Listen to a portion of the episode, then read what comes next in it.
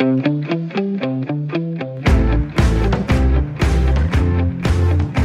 lytter til Sportsugen med mig, Claus Elgaard.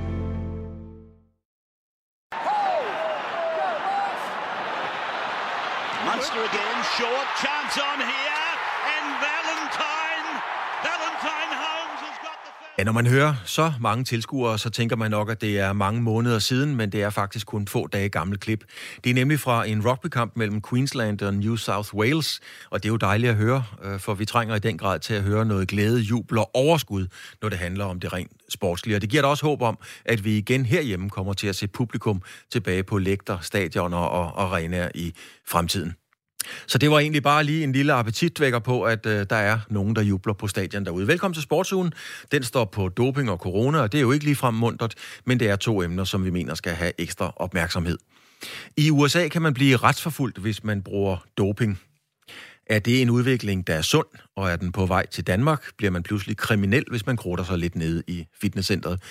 Vi gør status på fodboldlandsholdets indsats i Nations League. EM-håndbold for kvinder er stadig et meget åbent spørgsmål, men landstræneren Jesper Jensen skal holde sig selv og spillerne motiveret, indtil der kommer en afklaring, og Jesper Jensen er med her senere i programmet.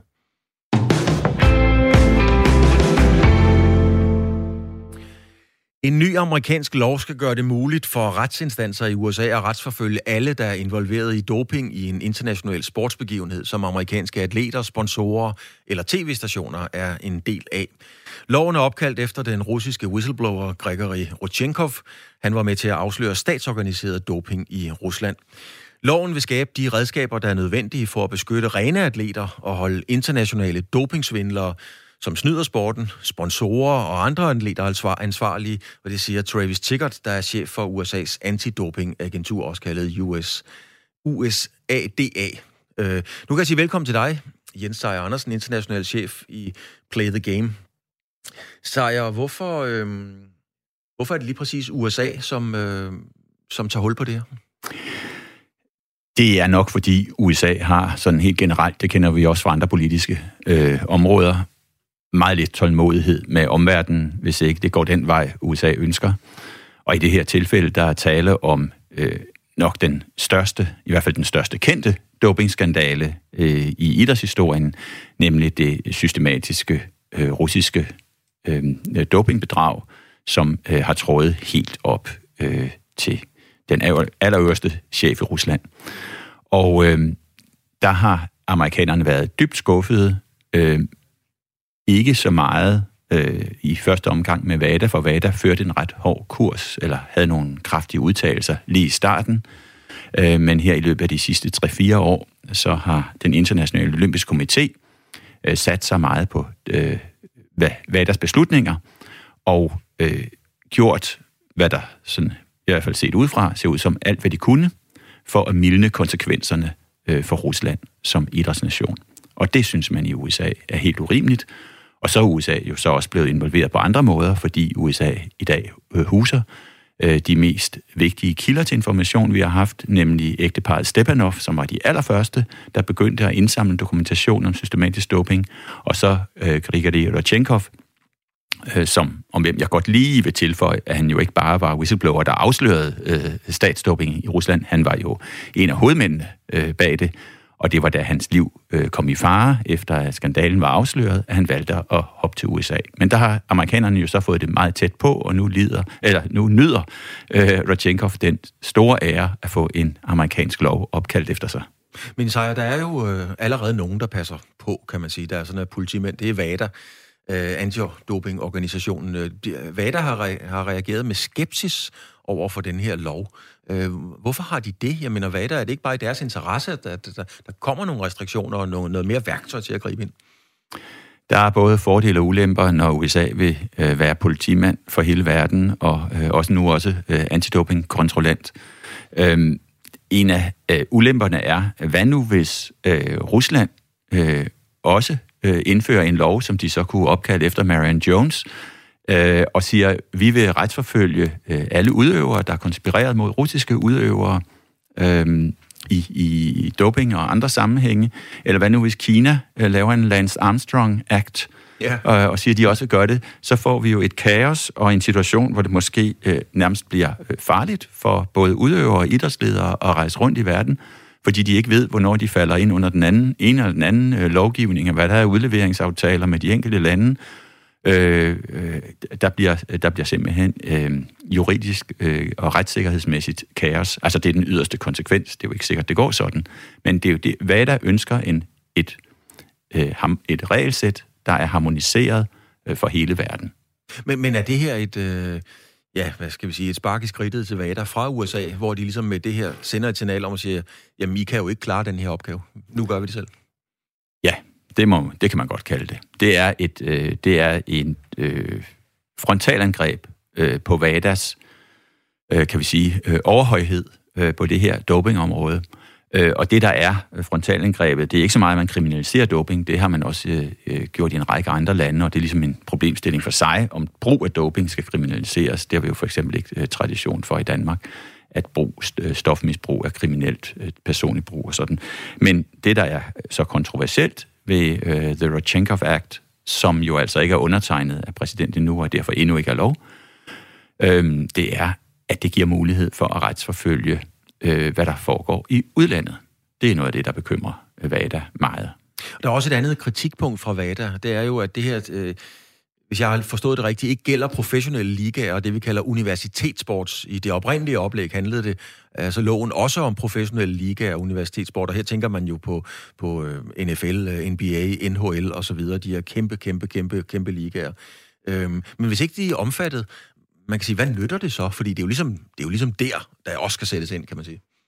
Det er selvfølgelig meget betænkeligt, at de professionelle ligaer, som ikke er helt det samme som universitetssport over i USA, men de professionelle ligaer øh, er undtaget fra det her, det er klart. Øh, der er jo ikke, det er jo ikke sådan, vi går med en opfattelse af, at øh, dem, der spiller i øh, Major League øh, Baseball eller American Football, er sådan nogle øh, små, øh, indskrumpede øh, individer. Nogle af dem har også en, en, øh, en muskelmasse, som man er til at spørge sig selv, hvor kommer den fra? Ja og der er også et øh, rimelig højt øh, aggressionsniveau, i, øh, i hvert fald i American football, og nogle øh, maskulin, maskulin, maskulinitetsidealer, som ikke ligefrem modvirker doping. Så ja, det er et meget, meget øh, svagt punkt i, i amerikanernes øh, argumentation. Men jeg tror, man skal rette kritikken her mod de amerikanske politikere, og ikke så meget mod øh, USADA, altså deres antidopingagentur. De arbejder jo med den lovgivning, de har, og den giver dem altså ikke lov til at gå ind og, og tage fat i ligaerne. Og man må sige om USADA, at de har været ganske hårde ved deres egne øh, sportshelte. Tag for eksempel Marion Jones og Lance Armstrong, som jeg nævnte for lidt siden. Ja, der er der, der, er der virkelig blevet, blevet slået hårdt ned. Men, men øh, hvor meget tror du, vi får den her lov set, altså skal vi sige, effektueret? Vil der komme endnu flere sager nu i, øh, i USA? Det er ganske umuligt at spå om, hvad der sker.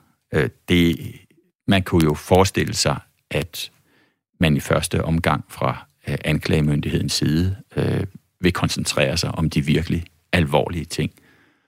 Det, der kan være betænkeligheden, måske er, at folk som Rodchenkov øh, eller Stepanov, øh, øh, i fremtiden jo ikke ville kunne søge tilflugt i USA, fordi de har på den ene eller anden måde øh, været rådet ind, ikke bare i at opklare doping, men især for Rodchenkovs vedkommende også at administrere doping. Og hvad, hvad siger du så til det her, Jens? Altså, er det noget, vi skal skynde os at få indført i Danmark også? Altså lige nu og her, fordi det er bare en god idé. Nej, det er slet ingen relevans øh, i Danmark. Danmark er ikke nogen sådan... Øh, Danmark har slet ikke musklerne til at spille international øh, politimand. altså, hvis man skal sige noget positivt, jeg, jeg, jeg, jeg synes faktisk, det er et temmelig svært dilemma, fordi Vadas håndtering af den russiske antidopingskandale har faktisk været meget, meget skuffende. Og øh, vi ser nu, hvordan fire år efter, at, skandalen, eller faktisk seks år efter, at skandalen øh, brød frem, at Rusland som system øh, stadig ikke har været øh, gennem sådan, øh, været udsat for sådan virkelig virkningsfulde sanktioner. Og øh, det mener jeg, det er et ansvar, der, der øh, hviler i høj grad på VADA og på den internationale olympiske komités, øh, som ejer 50 procent af VADA, at deres indflydelse der. Øh, det, som, som øh, Danmark øh, kan gøre nu, øh, det er selvfølgelig at, at beskytte VADA og prøve at tale for, at man opretholder en international ensartet øh, lovgivning og administration af den lovgivning, og så styrke VADAs øh, handlemuligheder overfor blandt andet Rusland. Ja, vi skal lade os tage lidt hul på, hvad Danmark kan, øh, måske skal gøre nu. Øh, Jens Ejer, Play the Game. Du bliver stadigvæk i studiet. Øh, mikrofonen er åben, men nu kan jeg sige velkommen til dig, Michael Ask, Antidoping Danmarks øh, direktør. Dopingsnyd skal fremover have retslige konsekvenser i USA, og konsekvenser, det er vel det, der skal til, Ask, når man, øh, når man skal det her til liv. Så jeg formoder, at du har svært ved at få armene ned. Nej, så enkelt er det ikke. Øh, nu hørte jeg ikke øh, hele indslaget fra, fra med, med Jens Seier, men, men det her er en lovgivning, som, som jeg har det sådan lidt ambivalent med, fordi du har selvfølgelig ret i, at, at jeg ligesom mange af mine kollegaer rundt omkring i verden, jo selvfølgelig principielt øh, synes, det er fint, hvis man gør, øh, øh, tager nogle tiltag, der gør det endnu sværere at snyde. Øh, så på den sådan overordnede, øh, kan man sige, præmis, øh, den overordnede præmis er jeg jo sådan set enig i. Men, men det, der, det, der jo er problemet med den her lovgivning, er jo, at den er jo et udtryk for, øh, Øh, en amerikansk enegang, øh, som øh, handler om, at øh, grundlæggende set, så vidt jeg kan se, handler om, at man vil beskytte amerikanske atleter og amerikanske interesser, især økonomiske interesser, altså sponsorer og andre, der måtte være involveret i, øh, i idræt. Øh, det kunne være også producenter af forskellige sportsudstyr osv., som på en eller anden måde øh, har penge i klemme. Dem vil man simpelthen beskytte mod Øh, hvis de skulle blive udsat for, eller hvis nogen et eller andet sted i verden skulle lave et sådan et dopingplot, eller det vi har set med Rusland, øh, så vil man øh, fra amerikansk side kunne komme efter dem øh, med, med den amerikanske lov her, øh, Rodchenkov øh, øh, i, i hånden. Så det er egentlig det, det handler om. Jeg tror, det her skal ses som et udtryk for et politisk spil, og så også øh, et udtryk for, at man fra amerikansk side, øh, ligesom mange af os andre øvrigt også er, er utilfreds med, at VADA simpelthen har vist sig her de sidste 5-6 år ikke at have den handlekraft, der, der, der virkeligheden var ønskværdigt, når man, når man er op imod sådan et rigtigt organiseret dopingplot, som det vi har set med Rusland. Øh, så kommer det til kort, fordi der er for meget politik og for mange øh, studiehandler involveret i det. Øh, så det er sådan lidt øh, mixed feelings, øh, jeg har omkring øh, den her lov. Lad os lige prøve at blive ved det med lov og politik, fordi i starten af i år, der skrev Antidoping Danmark et notat til Kulturministeriet med en opfordring til at se nærmere på dansk lovgivning i forhold til, om den er dækkende nok, hvis et øh, større dop, dopingplot eksempelvis afsløres i Danmark, øh, og om ja. politiet i sådan tilfælde kan have beføjelser i straffeloven til at gå ind i sagen. Hvad, ja. hvad, hvad svar fik du på det, Ask? Øh, jeg har ikke fået noget svar endnu, øh, og der må man jo så retfærdigvis også øh, sige, at coronasituationen jo nok, eller helt sikkert har været med til at, at sætte alle ministerier, inklusive mit ressortministerium, Kulturministeriet, øh, fuldstændig tilbage. Øh, så, så jeg har sådan set forståelse for, at det ikke har stået for på, øh, på, på dagsordenen. Men det er selvfølgelig noget, vi vil følge op på, så snart at øh, vi forhåbentlig ser lidt mere normale tider.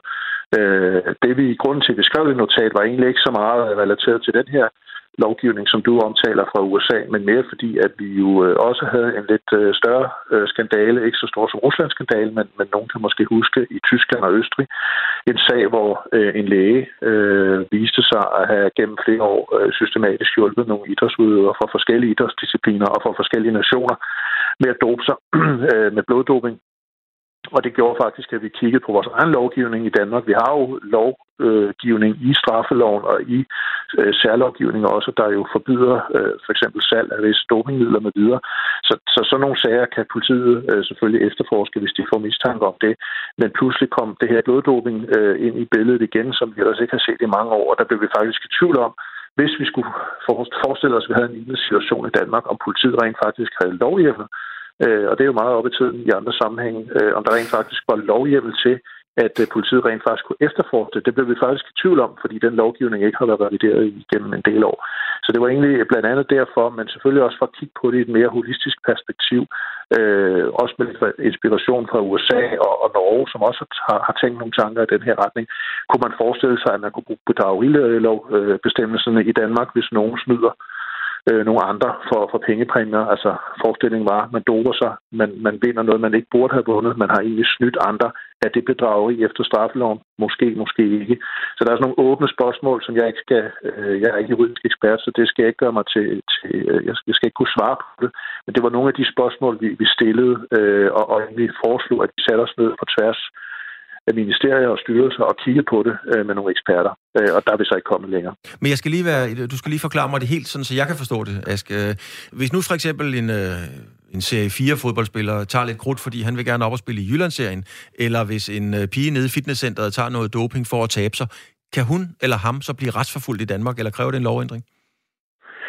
Ikke, ikke i forhold til det strafferetlige system. Altså, vi har selvfølgelig vores, vores dopingreglement, som jo er øh, det, det danske doping. Øh, Øh, de øh, danske antidopingregler er jo VADA-kodexet, det, det internationale regelsæt omskrevet til, til dansk og tilpasset danske forhold, og det er det, vi kan straffe efter, kan du sige, i, i, i det idrætsretlige system. Så, så det er der ikke så meget tvivl om, at en, selv en serie 4 fodboldspiller, selvom det er lidt, øh, lidt irrelevant øh, som regel, øh, vil kunne straffes i den regi. Men det vi taler om her, det er over i det strafferetlige system, altså om politiet vil kunne gå ind og efterforske og, og føre øh, en sag videre. Og, og der, er det, der er ingen tvivl om, at hvis man sælger og distribuerer øh, hvad hedder det, dopingmidler, så kan politiet, øh, og det sker jo også, efterforske og, og retsforfølge osv. Men der er bare nogle andre situationer, hvor, hvor, vi, hvor det er lidt mere usikkert, om politiet overhovedet vil have mulighed for øh, at, øh, at gå ind og, og, og efterforske øh, de sager, fordi det er ikke sikkert, at det handler om at distribuere nogle, øh, nogle dopingmidler. Det kan også være, at, øh, at man i sådan en sag, eller det russiske, at der, der taler om et større, kan man sige, komplot, hvor, hvor nogen har, har siddet et eller andet sted og, og hjulpet nogen med at få noget doping i, øh, altså fra nogle, fra nogle tredje personer, hvor det, hvor det hele bliver lidt mere komplekst, og hvor det kan være lidt svært at finde ud af, om det rent faktisk er, øh, er, er dækket af loven. Altså loven er jo meget både dopingreglementet som sådan, og det, og det vi har i strafferetlige system, er jo meget myndet på den enkelte misbruger, eller måske lige den person, der står bagved. Men hvis det sådan er mere organiseret, som vi har set med Rusland, øh, et sådan mere komplotagtigt, så begynder det at blive uklart, hvem man egentlig kan stille til ansvar, og det er det, vi godt vil have belyst. Men så kan man jo også øh, komme til at inkriminere nogle mennesker, eller man kan gøre sig selv kriminel, hvis man sidder i en, øh, i en, i en turbus, for eksempel i cykelsport, og, og er vidne om noget. Altså, øh, animerer det her ikke bare til sådan et stikkersamfund for at redde sin egen røv, for at sige det på dansk?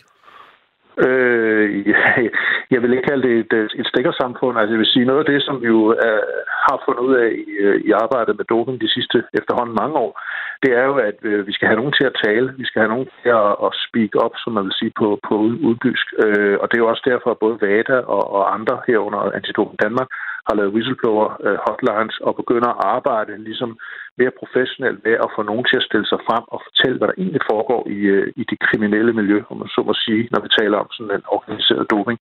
Øh, og det er jo en nødvendighed for, at vi kan komme, kan man sige, bagom den egentlige, altså komme bagom om, om problemet, om man så må sige, og komme efter bagmændene. Øh, og der, der er vi bare nødt til at sige, når vi skal den vej, så skal vi have politiet og anklagemyndigheden med os, fordi det er de eneste, der har beføjelserne øh, i et øh, retssamfund til at, øh, at bruge de efterforskningsmidler, der skal til øh, for at, at kunne komme til bunds i en sag. Og der, og der er det egentlig bare, at vi stiller det spørgsmål her i Danmark, og vi er helt sikre på, at vi i, alt, i alle tilfælde vil kunne få, øh, eller politiet rent faktisk har, har lovhjem til det, øh, lidt afhængig af, hvad det er for en, øh, en sag, vi ser for os, foran os. Så det, det vil vi meget gerne øh, have belyst. Tak skal du have, Michael Ask, altså direktør i Antidoping Danmark. Tak for orienteringen. Og så skal vi fra Antidoping Danmark til en anden af de danske organisationer, der arbejder for en dopingfri sport. Velkommen til dig, Morten Mølholm Hansen. Du er direktør i Danmarks Idrætsforbund, også kendt som DIF. Øh, presser DIF på for at få det samme indført i Danmark, øh, som det vi taler om her, der sker i USA? Altså at få ført øh, en lovgivning igennem, som gør, at man kan øh, anklage folk for bedrageri. Er det det, du spørger til? Nu ja, det er det. Hele ja. Forud. ja, altså simpelthen om, om man i, om DIF synes, det er en rigtig god idé at få indført de samme beføjelser og en lov i Danmark svarende til det, man gør i USA. Nej, vi presser ikke på for, at vi, vi er åbne over for diskussionen, men det, det er nok ikke der, vi, vi ser det største behov i øjeblikket i Danmark. Jeg vil sige, der hvor vi ser det største behov for at få øh, myndigheder og lovgivning og efterforskningsindsats på banen, det er faktisk på et andet felt. Det er matchfixing-området.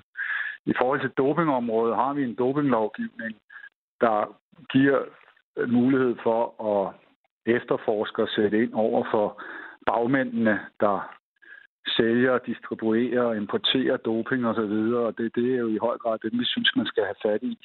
Det er ikke mit indtryk, at vi har et eller andet kæmpe problem i Danmark i forhold til eliteudøverne, og at der tages doping, og at det vil hjælpe meget, hvis man indførte nogle bedrageribestemmelser over for dem.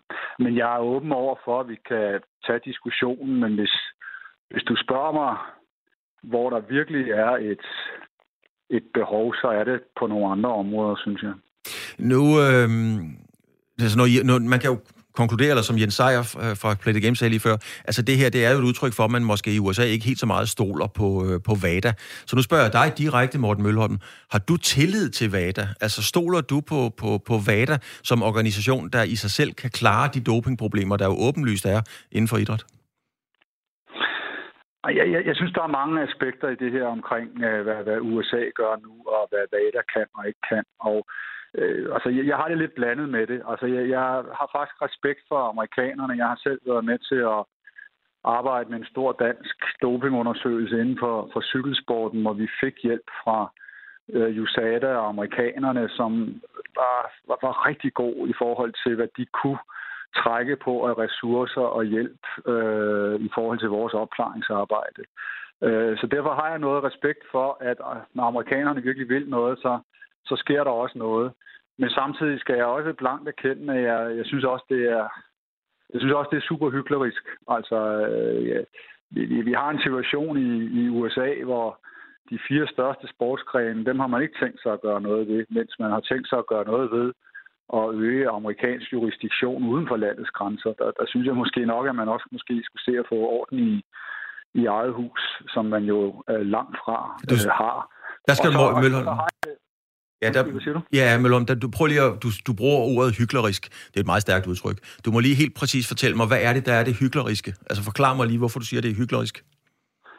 Ja, jeg synes, det er, jeg synes, det er hyklerisk ikke at gøre noget ved det kæmpe problem, man har i USA, der hedder de fire store sportsgrene i USA. De professionelle sportsgrene, som man, som man har en meget, meget lemfældig om nogen dopingkontrol med samtidig med, at man så siger, at hele verden har et stort problem, og derfor vil USA udvide deres jurisdiktion til også at gå ud over de amerikanske grænser.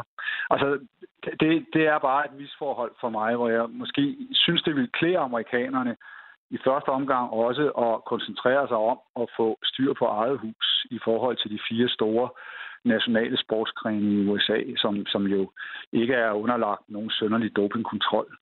Øhm, og så har jeg jo selvfølgelig også, vi har jo været med i Danmark til at opbygge VADA gennem årene, og jeg skal hilse at sige, øh, jeg, jeg er sådan set med på, at VADA ikke fungerer optimalt. Det er, det er meget få områder her i verden, hvor du kan finde et område, hvor det fungerer optimalt verdensomspændende, øh, fordi der er mange nationer, der skal være enige.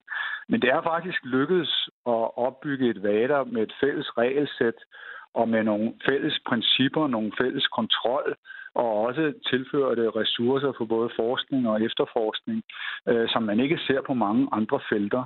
At det så ikke er optimalt endnu, det hænger jo så også blandt andet sammen med, at det så også er op til de enkelte lande at bakke ordentligt op omkring det. Og der må man jo sige, der er der både problemer omkring USA og, og, og Rusland. Øh, men jeg synes godt nok, at jeg kan huske den tid før VADA, øh, eksisterede, og det var det rene anarki. Der er trods alt sket nogle væsentlige forbedringer i forhold til dopingbekæmpelsen.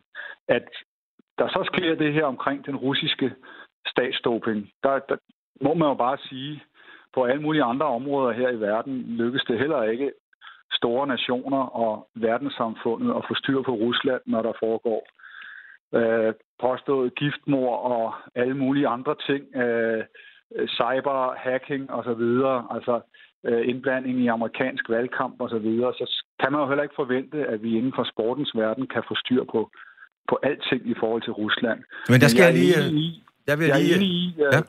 i, i uh, jeg er enig i, at det har taget alt for lang tid, og der er alt for mange slagsmål omkring øh, karantænerne til, til Rusland i forhold til doping. Det, hvis der er nogen, der er træt af det, så er det, så er det også i DIF, vil jeg sige. Jens Sejer fra Play the Game er her stadigvæk, Sejer. Øh, nu siger Morten Mølholm, at, at før VADA var det det rene anarki. Øh, nu er der stadigvæk udtryk fra Mølholm også betænkeligheder ved, skal vi sige, altså kan man, hvor, hvor effektiv er VADA? Men VADA skal vel for pokker være, det er alt i hele denne her verden, man skal kunne stole 100% på. Så det er gået fra anarki til, hmm, ja, det går bedre, det er vel ikke nok? Det er jo aldrig nok. Men øh, jeg kan også godt, jeg er nogenlunde jævnaldrende med Morten, så jeg kan også godt huske den gang, øh, hvor al dopingkontrol øh, lå ved den internationale olympiske komité. Det vil sige, at man satte reven til at vogte gæs, og der er det et betragteligt fremskridt, at der er kommet, øh, at regeringerne er kommet med og ejer halvdelen af VADA, sådan så idrætten ikke bare skal være sin egen politimand, for så ved vi godt, hvordan det går. Det har vi masser af eksempler på. Det, der så er, det er, at regeringerne i den her verden desværre ikke er enige, og det vil sige idrætsbevægelsen, alias den internationale olympiske komité, eller det vi kalder den olympiske familie, som tider, de, øh, de har, kan vi sige, øh, de har styrken, de har styrkepositionen, fordi de kan altid rette ind. De, øh, de opfører sig altid disciplineret, og de har meget, meget rutineret folk siddet. Typisk sidder man på den samme post i idrætten i, i, i måske i 20-25 år, og de er så op mod nogle regeringsembedsmænd, som lige er kommet ind i deres kulturministerium eller sportsministerium, skal prøve at orientere sig i det her, og som er væk igen efter fire år. Og, og så er landene i øvrigt også indbyrdes uenige om mange ting, og der kan laves mange studehandler, som jeg tror også Michael Ast sagde. Og derfor er jeg også enig i, at nu, nu, nu, nu kan du jo høre, at alle også her, at vi står lidt både på det ene ben og på det andet ben. Men jeg vil gerne nævne én ting, jeg synes taler til fordel for amerikanerne her, øh, uden øh, at det skal være øh, modsige, at VADA også har, har haft en positiv betydning. Altså, vi har jo set med samtlige internationale sportsskandaler af betydning, at det der, altså bortset fra den russiske øh, dopingskandale, det der rykker noget, det er, når kavaleriet kommer, altså de amerikanske myndigheder. Mm. Det har vi set i forhold til cykelsporten, det har vi set i forhold til FIFA, det så vi øh, for øh, lige før årtusindskiftet, da der var bestikkelsessager omkring tildelingen af vinter-OL til Salt Lake City. Men så dukker det ene, et ord dukker jo hele tiden op ind i mit hoved. Hyggeleri. Jamen, jeg tror... Og er I øh, ikke selv en del af det? Altså, når, når man ikke bare går ind og, og siger, okay, nu skal der bare ske noget, i stedet for at sige, hvad der? Jo, jo, de gør det fint nok, det er stadigvæk ikke helt rigtig godt. Det er da også hyggeleri, er det ikke det? Ja, nu har Play the Game desværre ikke fået mandat til at styre verdensidrætten, øh, så vil jeg nok tage den beskyldning øh, til mig. Vi har øh, til opgave at prøve at hjælpe øh, hinanden med at forstå, hvad der foregår. Og øh, jeg synes, vi har været meget, meget klar i spyttet om, at, øh, at, at det er utilfredsstillende, øh, hvad VADA foretager sig. Men derfor kan man jo godt anerkende, at VADA har været et fremskridt. Man kan bare sige, at det, det er et fremskridt, men vi er slet ikke der, hvor vi skal være. Hvor langt er vi, Morten Mølholm, til sidst? Øh, er, hvor langt er vi fra at være der, hvor vi skal være, set med dopingøjne, VADA og nye amerikanske lov osv.? Jamen, vi er et det er et langt stykke vej, men altså, jeg er sådan set enig med Jens et langt stykke af vejen. Øh, vi, vi, vi er langt fra at være på plads, og jeg, jeg vil sige, jeg, jeg vil så også, og jeg er sådan set enig i kritikken af de internationale idrætsorganisationer, som for satan, der har været både fodslæbende, og, og nogle af dem har i hvert fald ikke haft store interesser i at, i at undersøge, hvad der foregik i deres egen idræt. Øh, men jeg vil så også bare gøre opmærksom på, at den sidste store problemstilling, vi har haft her, altså, det er jo, det er jo en stat. Altså, der, der, er det jo, der, er jo stat, der er det jo staterne selv, der, der svigter i det her tilfælde Rusland, og vi kunne nok også finde andre stater, der har svigtet. Øh, så, så det, er, det er komplekst. Det er jo også regeringerne selv, der ikke kan finde ud af at håndtere det her. Øh, og det, det er jo ikke idrættens alene idrættens skyld, at man ikke har kunne finde ud af at håndtere Rusland. Jeg, jeg skal hilse at sige, at der er mange nationer, der holder sig tilbage med at øh, kritisere Rusland på det her område, øh, fordi der går almindelig udenrigspolitisk diplomati i det. Øh, så vi har et, et langt stykke vej. Jeg vil så bare i al stilfærdighed gøre opmærksom på, at det har man næsten med alle ting, der skal være reguleret øh, internationalt, og hvor 200 lande i verden skal være enige om noget. Og der synes jeg trods alt, vi er nået et stykke vej, som jeg ikke synes, man skal kaste øh, over bord, øh, nemlig et verdensomspændende regelsæt, som man forsøger at få folk til at leve op til, og hvor der trods alt er nogle knager at hænge nogle ting op på, øh, og den knage hænger Rusland trods alt på i øjeblikket i forhold til, hvad man har forbrudt sig imod. De redskaber havde vi slet ikke for nogle år siden. Så Morten Mølholm Hansen, tak fordi du var med, og igen må vi jo som sportsfans sige, at vi må jo ja, væbne os med tålmodighed. Det er jo snart det, vi har lært. Morten Mølholm, direktør af Danmarks Idrætsforbund. Tak fordi du har tid og mulighed for at være med. Selv tak. Jeg har taget doping. Jeg har taget EPO. Og det var en periode, det var i den periode en del af min hverdag. Det tager jeg det fulde ansvar for. Nu skal vi til en af dem, det handler om. Det var Bjørn Ries, der bekendte sine sønner her. Øh, Michael Mørkov, cykelrytter på det kønne Quickstep øh, og det danske banelandshold. Michael, du er jo med i en sport, kan vi godt tillade os at sige, der har haft problemer med doping øh, igennem tiden i, øh, i alvorlig grad. Hvad tænker du som udøver om den nye lov, som USA er ved at vedtage? Jamen altså, jeg synes jo, det lyder godt, øh, og det synes jeg øh, set med, med, med de øjne, at, at jeg går personligt ind 100% for øh, sport, som bliver, som bliver dyrket på lige vilkår. Så, øh, så på den måde har jeg egentlig altid været inde for, at, at jeg som udgangspunkt ikke synes, at straffen kan være hård nok for dem, der ikke øh, overholder regler og retningslinjer og prøver på at snyde. Tror du, øh, Mørko, at, at, at, at øh, muligheden for at blive retsforfulgt kan få nogle af de cykelryttere, der, der tager doping, øh, til at lade være med? Det er også forbudt at stjæle i butikker, det er forbudt at stjæle biler og lave bankrøverier. Det gør man jo alligevel. Altså, tror du, det her det har nogen forskel? Gør nogen forskel? Jamen, det er jo egentlig et meget godt eksempel, du kommer med der. her. Altså, jeg, jeg er ikke sikker på, at, at det kommer til at gøre nogen øh, forskel, øh, større, markant forskel at, at, at hæve straffen på den måde, fordi at øh, når man vælger at snyde, øh, forestiller jeg mig, så er det ikke, fordi man sætter sig ned og, og har et, øh, et stykke papir, hvor man på den ene side skriver ulemper, og på den anden side skriver og fordele og, og succeser. Så, så jeg tror, at dem, der vælger at snyde, de er så fokuseret på at, at være den bedst mulige udgave af dem selv øh, i, i den sport, de nu engang dyrker. Øhm, og så, øh, så tager de øh, konsekvenserne efterfølgende, akkurat ligesom dem, øh, der laver butikstyve røverier eller stjæler biler ud på gaden. Så, så derfor så, så tror jeg ikke øh, på det, men, men omvendt så har jeg det så sådan, at, at, øh, at som udøver øh, og også som sportsfan øh, generelt, så vil jeg da ønske, at dem, som rent faktisk snyder, de, de bliver straffet noget hårdere end, end blot en, en et eller to eller øh, tre år i karantæne. Jamen, Mørko, så lad os holde fast i den, for i Danmark hørte vi tidligere, at det er usikkert, om man rent faktisk kan retsforfølges for dopingsnyd. Synes du, direkte adspurgt, synes du, der skulle indføres en lov, der gør det muligt at straffe dopingsønder, for eksempel med bøde eller fængselsstraf? Øhm, jamen, det synes jeg egentlig. Altså, øh, personligt vil jeg ikke have noget imod, at, øh, at der var hårdere straffe til, til, til dem, der snyder i, øh, i sport og, og spil, øh, for den sags skyld. Øh, jeg synes ikke, at det hører sig til, og, og jeg synes, at som, som, som udøver, men også som, som sportsfan, øh, øh, vil det være fantastisk, hvis man øh, kan følge sin yndlingssport og, og vide, at der bliver konkurreret på lige vilkår. Øh, det er jo trods alt derfor, man har øh, alverdens øh, dopingmyndigheder og regelsæt i øvrigt. Øhm, så, så jeg vil altid for, øh, altså gå ind for, for hårde straffe øh, for, en, for en renere og, og mere øh, øh troværdig øh, sport. Man kan sige, at i USA der vedtager man jo den her lov, blandt andet fordi man ikke mener, at VADA øh, gør nok for at, at komme doping i sporten til liv. Du har været professionel cykelrytter i, i 15 år. Altså, Michael, hvad er din oplevelse? Bliver der gjort nok for at komme doping til livs? Fordi uanset hvad, så dukker de her sager jo altså også op, også i din sport, med meget jævne mellemrum.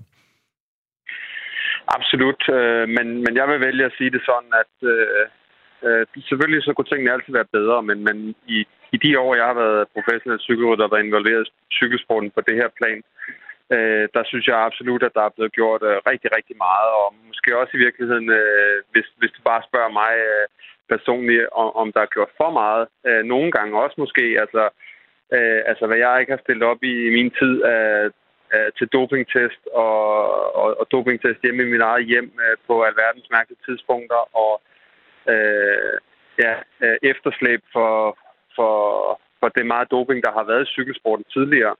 Øhm, så må jeg i hvert fald sige, som sportsgrenet, som cykelsporten, øh, der bliver gjort rigtig, rigtig meget for at, at bekæmpe doping. Og jeg synes også, at jeg i dag, og øh, i hvert fald i den største del af min karriere, kan sige, at, at, at jeg føler, at jeg kører øh, og konkurrerer på lige vilkår med dem, jeg kører imod. Øhm, sådan ved jeg, at det ikke har været tidligere, men, men jeg føler, at, at cykelsporten er et rigtig godt sted i dag, og det er den, fordi at øh, der er blevet gjort øh, rigtig meget. Tak skal du have, Michael Mørkøv, altså professionel cykelrytter, 15 år i gamet. Øh, tak fordi, at du kom med en øh, meget, meget klar melding om din holdning til det her. Tak skal du have. Selv tak.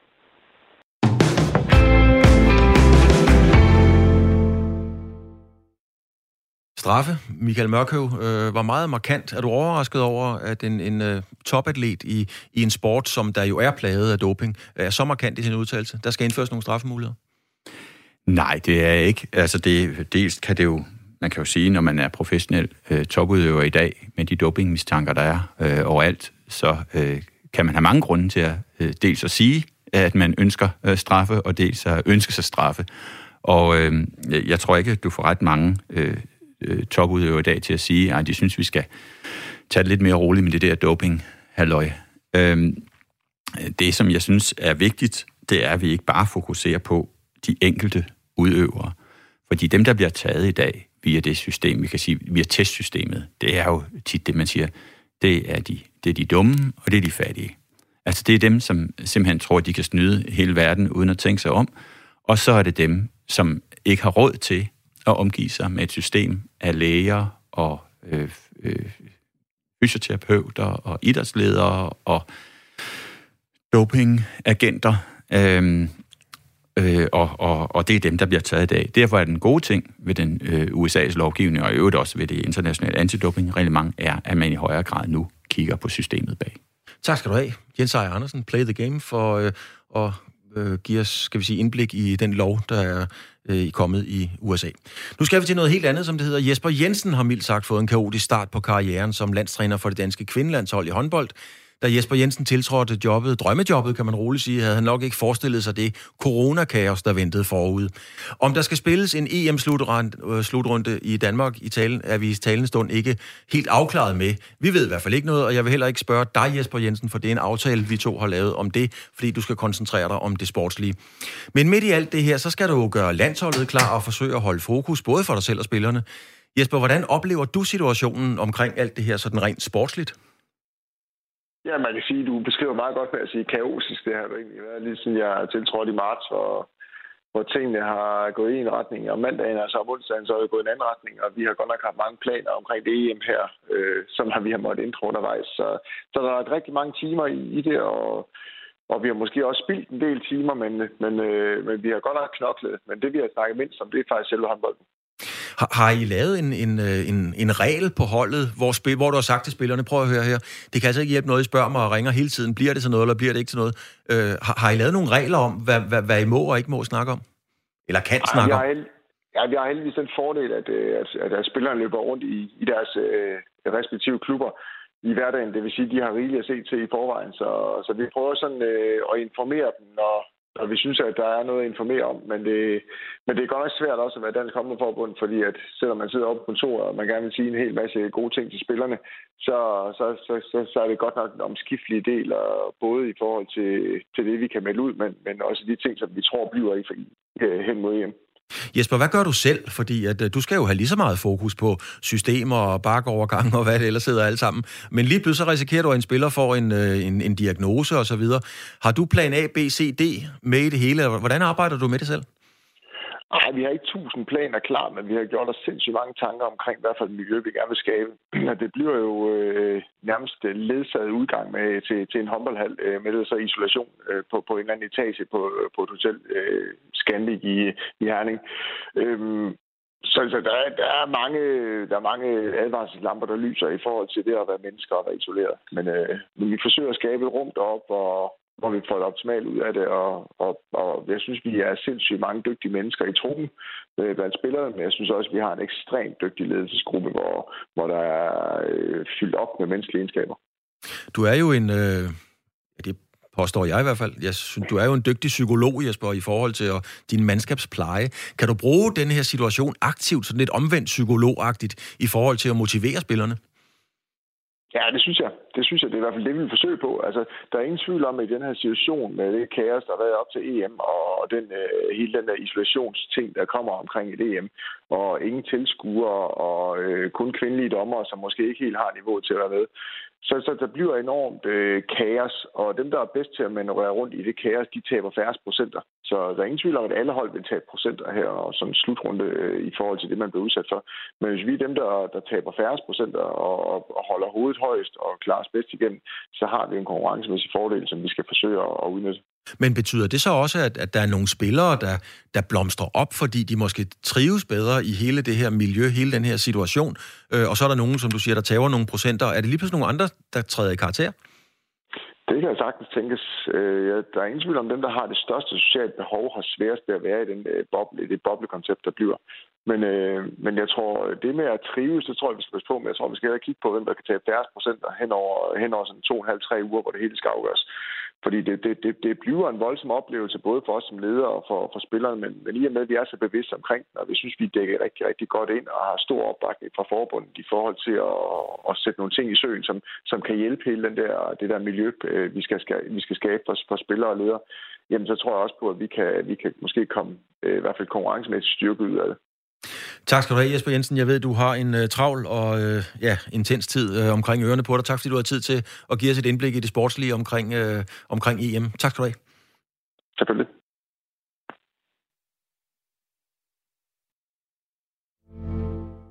Ja, der kom lige en, øh, der kom lige en, øh, en halv skiller, som det hedder. Det er fordi, vi skulle videre til noget helt andet. Vi skal nemlig videre til øh, U21-landsholdets succes. Det kører nemlig for kremen af den danske øh, talentpulje i herrefodbold. Danmarks U21-landshold har ikke tabt i de seneste 12 betydende kampe, og det betyder, øh, at vi skal have landet år tilbage for at finde sidste gang, hvor et dansk U21-landshold tabte, altså når der var point på spil. Og nu er U21-landsholdet klar til U21-EM, og det er endda i meget, meget, meget, meget overlegen stil. Øh, og nu skal vi så benytte det til at tage temperaturen øh, på, hvad der egentlig er, der, der, der sker, og hvorfor det går så godt. Hvem bedre kan vi gøre det sammen med en øh, Flemming Berg? Han er nemlig udviklings, talentudviklingschef på herresiden i DBU. Øh, Flemming Berg, øh, du har været omkring talentarbejdet i DBU i rigtig, rigtig mange år. Øh, har Danmark PT det bedste U21-landshold nogensinde?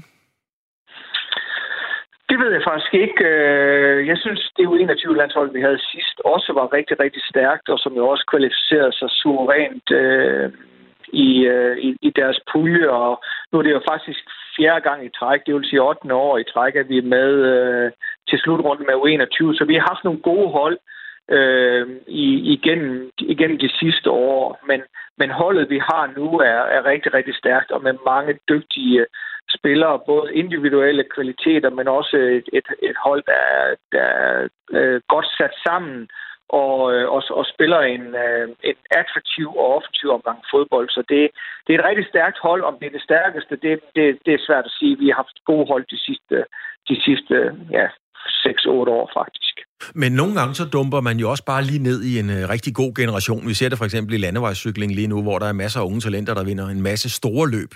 Og det er sådan once in a lifetime-agtigt. Er det også det, vi er her? Altså er vi bare lige præcis ramt ned i den generation, hvor det hele lykkes? Nej, jeg tror faktisk, at, øh, at det er en, en tendens, øh, som, vi, som vi har set de sidste år, og som også ser ud til at fortsætte med de næste årgange, der kommer. Jeg tror også, det næste landshold, øh, U21-landshold, vi skal stille efter, efter næste sommer, hvor der går en ny turnering i gang, som er overgang 2000, 2001, 2002. Den tror jeg også bliver rigtig, rigtig stærk. Vi ser allerede nogle tendenser på det. Vi har øh, mange spillere med allerede fra den næste årgang. Vi har seks i startopstillingen i Rumænien. Øh, så jeg tror ikke, det er en specielt gylden overgang. Jeg tror, vi har øh, en en talentudvikling i Danmark lige nu, øh, og som har kørt over de sidste år, og som kommer til at fortsætte. Øh, så jeg tror faktisk, det er en, øh, en tendens, øh, at, at, at vi kommer til at se rigtig, rigtig dygtige danske ungdomslandshold øh, de, næste, de næste mange år. Men det er jo sådan i sporten, Berg, at en ting er at opnå succes. En helt anden disciplin, det er at øh, bevare succesen. Hvordan arbejder I på det? Mm. Og det er, øh, og det er hele humlen. Det er, at øh, vi er på, på noget, som nogen kalder en bølgetop, og det, det, det gør jeg ikke. Jeg kalder det et plateau for videreudvikling i forhold til at sige, at vi skal bruge det til at, at investere øh, ekstra og, øh, og, og sætte endnu mere ovenpå, der, der gør, at vi kan bruge det til at, øh, at, at dygtiggøre os endnu mere. Fordi efter en bølgetop kommer der altid en bølgedal. Og, øh, og det er vi sådan set ikke interesseret i. Og, og det er også derfor, når, når vi, vi sikrer jo en langsigtet talentudvikling sammen med klubberne. Vores klubber laver et rigtig dygtigt stykke arbejde helt ned fra, øh, fra spillerne er, er U13 og hele vejen op og kommer op i licenssystemet og op på ungdomslandsholdene. Vi har virkelig dygtige ungdomslandshold på både U16, 17, 18, 19 og hele vejen op til U21.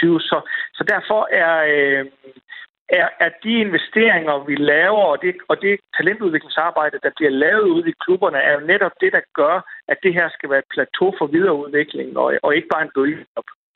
Tak skal du have, Berg, for, øh, for indblikket i, hvorfor det går så godt for det danske U21-landshold, og med gode øh, forhåbninger om, at det faktisk er noget, der kan komme til at vare ved. Tak fordi du havde tid til at være med. Mange tak, selvfølgelig.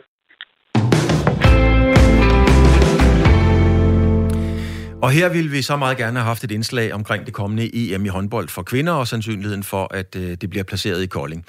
Vi vil gerne have talt med borgmester Jørgen Petersen fra Kolding, og han vil faktisk også gerne udtale sig, men han kan ikke rigtig gøre det, før der kommer en officiel udmelding fra Dansk Håndboldforbund. Så har vi så lavet i stedet for en aftale med byrådsmedlem Elvis Komik fra Socialdemokratiet, men han meldte desværre fra øh, her kort før udsendelsen. Men vi bliver i håndboldens verden, for de er ikke helt tilfredse i Grønland, og det må man sige er med god grund. For hvert år de seneste 20 år har Grønland været det bedste herrehåndboldlandshold blandt dem, der tæller med i de nordamerikanske kvalifikationer eller turneringer. Og da den nordamerikanske kvalifikation til VM i år blev aflyst på grund af corona, troede de, at billetten automatisk ville gå til dem, altså netop fordi de har været det stærkeste hold historisk. Men sådan gik det ikke. Det internationale håndboldforbund IHF gav i stedet for billetten til USA. Det skete blandt andet, da USA ifølge IHF er en vigtig nation for håndboldens globale udvikling, da der skal afholdes OL i USA i 2028. I vores program her på Radio 4, Bremer og Blæbel, Bremer og Blæbel mod Rov, et program, som helt klart kan anbefales. I fredags var Per Bertelsen med, altså formanden for Dansk Håndboldforbund. Øh, og han sidder i turneringsudvalget netop i IHF, og det var første gang Per Bertelsen udtalte sig om sagen, så den skal I lige høre igen. Det stod jo øh, klokkeklart i pressemeddelelsen. Den var blevet taget blandt andet, fordi der var nogle kommersielle muligheder i at udbrede håndbold i USA. Synes du, at det er den rigtige beslutning? Ja, nu har jeg selv været med til at træffe beslutningen, øh, og, og hvad jeg selv har, har svaret på det, øh, på det, det, skal jeg, det, det synes jeg, jeg vil lade blive for mig selv. Jeg, jeg synes, øh, der er nogle argumenter, både for og imod. Øh, der er et argument også i og med, at, øh, at USA øh, jo skal afvikle vores OL øh, i 28. Øh, og, og skal, vi skal have klargjort nogle ting dertil. Og hvis ikke man, hvis ikke man decideret har øh, et kvalifikationsspil, så er det jo mange andre ting, øh, som, som, som spiller ind, og det er jo også den kommersielle del af det. Hvorfor vil du ikke sige, øh, hvad du har stemt, og dermed hvad du mener Nej, om den her sag? Det er, ikke, det, er, det, er, det er fuldstændig ligegyldigt, hvad jeg har stemt i den her sag. Øh, øh, det, det synes jeg, vi har mange sager, der bliver afgjort på den måde, og, og der går jeg heller ikke ud ligesom at fortælle. Jeg, jeg prøver at gøre det bedst for håndbold. Men vil du så ikke godt medgive, at uanset hvad du har stemt på eller ej, så er det her en beslutning, som fremmer mere de kommercielle, langsigtede planer for håndbold, mere end det belønner de sådan øh, lige for sportslige resultater i håndbold? Det der, det vil jeg overhovedet ikke svare for, fordi at, øh, øh der er ikke nogen af os, der ved, hvordan USA kommer ind øh, på nuværende tidspunkt øh, i forhold til, til Grønland. Jeg ved det ikke i hvert fald. Nej, altså vi ved jo lidt om det, kan man sige, fordi vi ved, at USA er i gang med øh, simpelthen helt fra bunden at rekruttere spillere til deres landshold online. Det kan man se på deres hjemmeside. De har ikke et fast landshold i, i håndbold, og, og rekrutteringsprocessen den går simpelthen ud på, at man skal sende en video af sig selv. Det skal man jo ikke gøre inden øh, i morgen lørdag, hvis der sidder nogen med amerikansk statsborgerskab derude, der kan spille håndbold. Så er den her med givet videre. Og i den video, der skal man vise, at man kan hoppe, man kan løbe, man kan kaste en bold, man kan gribe en bold. Så, så vi ved jo alligevel lidt om, hvor det er, USA står Ej, jeg, jeg, på det håndboldmæssige. Nu har, jeg, nu har jeg været... Sidste år var jeg i... Øh, hvor var jeg henne? I Georgien, og der, der spillede USA altså også dernede med et hold øh, på herresiden. Mm. Så, så, så, så de, ikke, de starter ikke helt fra scratch. Det er, jeg ikke, det er jeg ikke helt sikker på. Hvad de, hvad de ellers gør efterfølgende, det kan jeg ikke svare for. Det var jo i hvert fald ikke den, den fornemmelse, vi fik af Jørgen, da vi talte med ham. Han er jo tydeligvis mega skuffet, Per. Altså sådan, han kan slet ikke se den der pointe, du har med at sige, at noget med USA klarer sig fint. Hederligt var det i Georgien, og derfor skal de med, selvom Grønland nu, har haft... Nu, nu begynder du at lægge ord i munden på mig i relation til, oh. til det der. Og jeg, jeg sagde bare til dig, at det var sådan, jeg så dem sidste gang. Jeg har ikke sagt om hverken, at de er bedre eller dårligere end Grønland. Vi ved, de er dårligere, kan man sige. Bedre. Jamen okay, det er godt, I ved det. Jamen, jeg ved det ikke. Jamen, altså, det er rigtigt. Vi, vi kan jo ikke forestille os, hvis de spillede lige nu, men hvis vi kigger på alle sportslige resultater, der ligger foran os, så vil man vel okay. sige, at Grønland er bedre. Er det ikke rigtigt? Jeg har ikke mere at sige til det, tror jeg ikke. Nej, Det er så i, øh, i orden. Vil du være Per øh, Bertelsen, formand i øh, DHF, om øh, det danske, øh, om, om ligesom den danske vinkel på, på det her øh, mellem øh, Grønland og USA? Hvem skal til håndbold-VM? Det bliver USA, og nu har vi hørt øh, din mening om det. Per, tak skal du, tak skal du have. Velbekomme. Og hvis du fortryder og gerne vil sige, hvem du har stemt på, så er vores telefoner altid åben. Her er smuttet. Men sms'en er stadig åben, hvis Per han, øh, han ombestemmer sig. Ja, Per var smuttet, men måske dukker han op igen. Man kan aldrig vide i det program, og det var Amalie Bremer og Tue Bledel, der havde talt med Per Bertelsen, altså formanden for Dansk Håndboldforbund, og du kan høre mere Bremer og Bledel mod Rov igen i morgen. Det er 13.05, det er her på Radio 4, øh, og naturligvis har vi også mere om præcis den sag.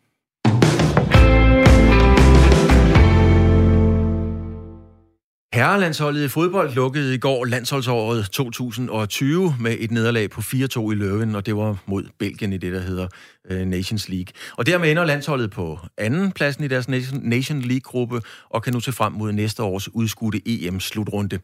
Og det skal vi lige gøre status på, og hvem kan vi spørge bedre om det end vores egen Dan Grønbæk, der dækker fodbold, blandt andet fire på foden her på Radio 4. Lad os starte med kampen i går, Dan. Danmark taber, i hvert fald i cifrene, meget overbevisende. Øh, hvordan så du kampen? Jamen altså, det er jo min ydmyge mening i betragtning af, hvor få seriekampe jeg har spillet i mit liv, så altså, vi må tage den derfra. Men altså, det, det, var en, det var en ganske overbevisende kamp. Cifrene 4-2 siger jo, siger jo en, en del af historien, og fortæller en del af historien, men, men, men det var nok egentlig også et meget godt billede på, på kampen. Det er jo en af de der kampe, hvor man godt kan se, øh, hvor de individuelle kvaliteter er størst, Øh, men som altid i fodbold, så skal der jo meget mere end en enkelt mulighed til, før det kunne have set anderledes ud. Altså vi kommer tidligt bagud, men vi er jo godt med i første halvleg, hvor presspillet fungerer godt øh, og, og så videre. Så var der en lille detalje i kampen med begge venstrebacks. De havde en ualmindelig dårlig dag på kontoret i går. Øh, Nasser Chartley fra det, fra det belgiske landshold spiller øh, rigtig, rigtig dårligt, og Joachim Mæle spiller næsten lige så dårligt på sin venstreback. Så det, det var ligesom der, hvor der var, der var åbninger i løbet af, af kampen. Øh, og blandt andet så har Martin Braithwaite jo en, en chance øh, ved stillingen øh, 2-1, mener jeg nok, hvor han, hvor han jo skal øh, score. Så det var individuel kvalitet, der ligesom afgjorde kampen i går. Hvis man sådan kigger, kigger frem, Dan, så er der jo nogle dueller, når vi kommer til, til EM. Altså for eksempel øh, en Simon Kjær, nu spillede han så mod Lukaku øh, i, i går, og det er jo en af de bedste Lukaku, men, men der så man ligesom øh, de der isolerede dueller, som bliver pivskarpe til EM. Hvordan klarede Kjær den i forhold til Lukaku? Men, men overordnet set, så synes jeg, ja, det, der var faktisk et meget sjovt eksempel på, øh, på, øh, på kommenteringen. Jeg mener, det var på, øh, på 6'eren, der havde den i går, hvor, øh, eller Kanal 5, hvor, øh, hvor Peter Pil og Brian Laudrup sidder og kommenterer kampen. Og, og Brian Laudrup når lige at sige, det er godt nok ikke meget, vi har set til Lukaku. Øh, det fungerer rigtig godt nede i det øh, danske midterforsvar. Og øh, bum bum lum, så går der ikke særlig mange minutter, så har Lukaku lavet to mål. Og på det ene mål, der ser øh, Simon Kjær, som jo er altså en relativt stor fyr, skal vi huske på. Altså det er ikke nogen lille mand, ham her, vores blonde midterforsvar. Han bliver øh, totalt pakket sammen af Romelu Lukaku, øh, som, som, som simpelthen bare træder foran ham, som var det en træningskejle, og hætter bolden i mål på, på et indlæg over fra ja, Joachim Mæles vensterbak. Så vi, vi, vi fik selvfølgelig set nogle ting, øh, øh, men hvad kan vi reelt bruge en anden plads nu i, i Nations League-puljen til? Øh, hvad kan, hvad, kan, hvad kan vi bruge den til, den? Jamen, der er ligesom to, der er to svar på det spørgsmål. Helt konkret, og det der vi som journalistiske, eller kritiske journalister ville afkræve en kilde, øh, ingenting overhovedet. Altså, der er ikke rigtig noget at bruge det til, udover at vi ikke rykker ned. Øh, fordi vi kommer ikke med til det her Final Four-stævne. Det er kun de, de uh, gruppevinderne i, i A-laget i Nations League, der skal spille det, øh, hvor der blandt andet er en, en VM-kvalifikationsplads på, på spil. Men det vi jo kan bruge til noget efter de her øh, landskampe, der er spillet i efteråret, det er jo altså resultaterne. Fordi vi har fået 10 point i en pulje, hvor vi øh, var matchet med både Belgien og England, og det synes jeg jo egentlig må sige at være ganske godkendt. Derudover så har øh, Kasper Julemand jo fået mulighed for at prøve nogle spillere af.